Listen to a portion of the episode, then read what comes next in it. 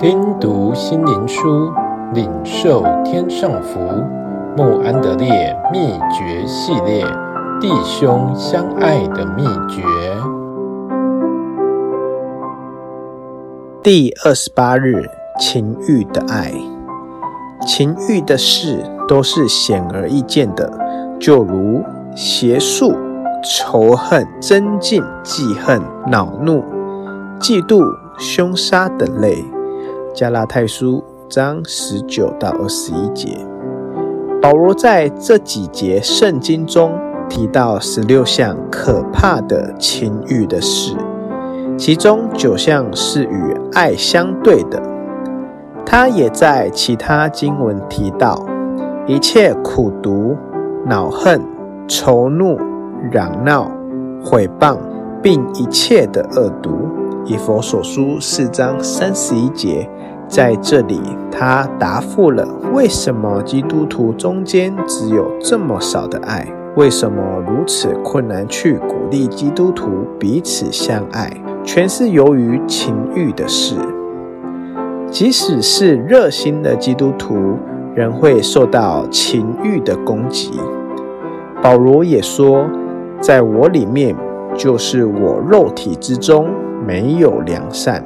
原来体贴肉体的，就是与神为仇。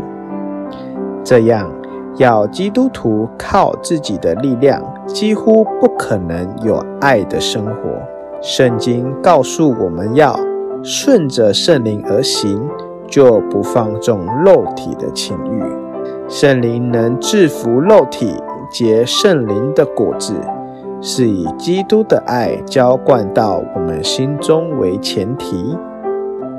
保罗又说：“赐生命圣灵的律在基督耶稣里释放了我，使我脱离罪的律。神能帮助基督徒在圣灵行事，而不放纵肉体。学习以下三个功课：一。”基督徒不可能靠自己爱神和周围的人。二，虽然要有爱心，但由于放纵肉体，仍有许多苦读的事。